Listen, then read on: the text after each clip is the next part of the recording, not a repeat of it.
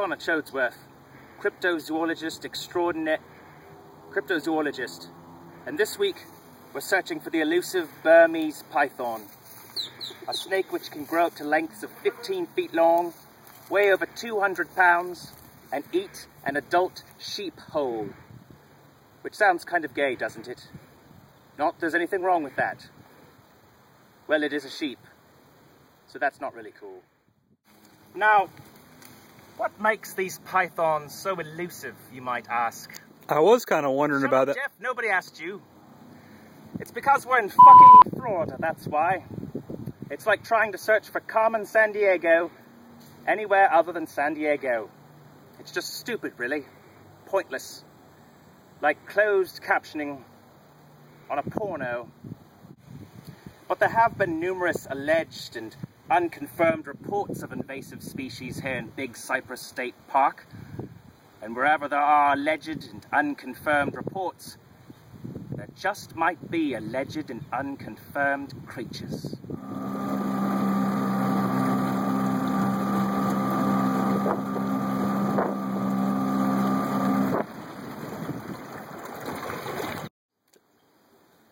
The Florida mudfish, a prehistoric predator of the Everglades. Look at those teeth. All the better to nom you with. Off you go, little fella. Off you go. Nature. The freshwater garfish, another predator of the Everglades. Look at the teeth on that mother. Not entirely confident a mother. Could be a father. No way to tell with these bastards. No way to tell at all. Here, stick your stick your finger in there, Jeff. It'll feel good. You sure? Okay. Well, let's let this little sadistic bastard back into the water, shall we? Oh, bother.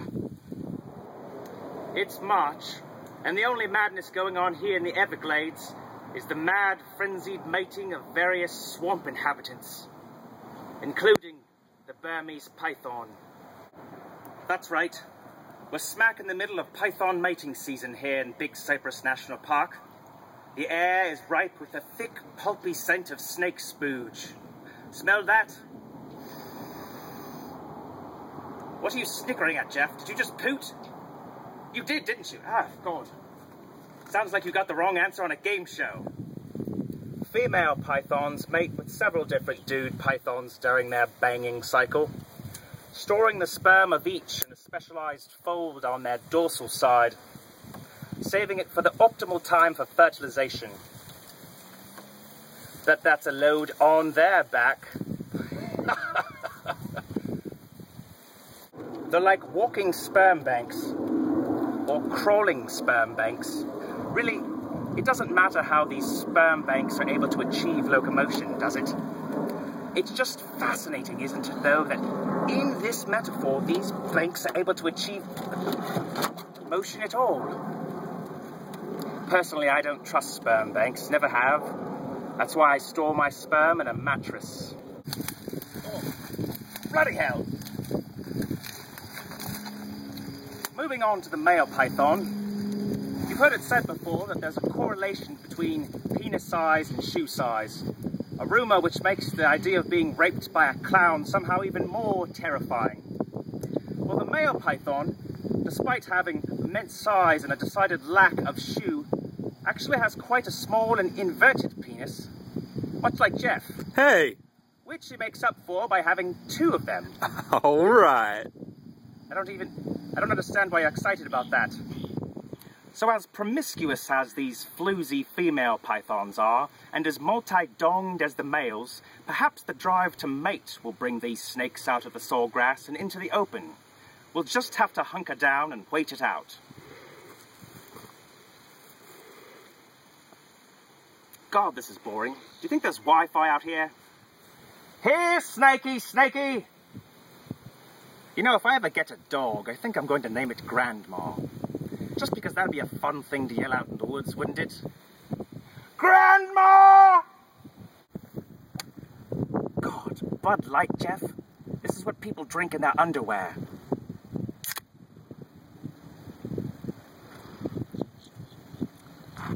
Tastes a lot better in a can, though. Look, Jeff. Bear stool. But there's uh, toilet paper. Shaman bears. Did you see that? I just jumped over a frog and totally embarrassed him in front of all of nature. You know, oysters aren't actually aphrodisiacs. It's a myth. But they will signal to your partner that you'll pretty much put anything in your mouth. Oh, how can we have a groundhog that can predict the future and not Wi-Fi in the Everglades? Woo! Everglades! Jeff, we sure brought a lot of alcohol. Maybe we have a problem. Do you think we're shopaholics? Well, theoretically, Jeff, you can't complain if there's a pubic hair in your everything bagel. So she catches me staring at her boobs and gets all pissed off at me, even though I gave her two thumbs up. I mean, she only deserved one, but it's Easter weekend and all, so I figured what, whatevs, pay it forward. Actually, Jeff, the past tense is hanged, not hung. Like he hanged himself. Anyways, sorry to hear about your dad. Oh. Gads, what a hangover.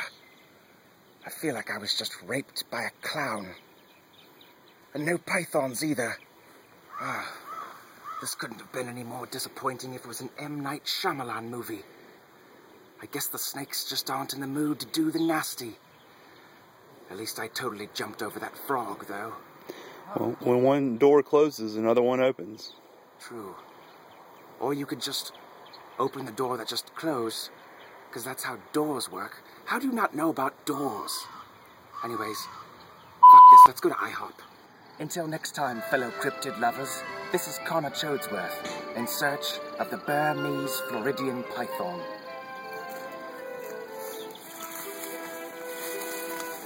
Nope, not gonna do that.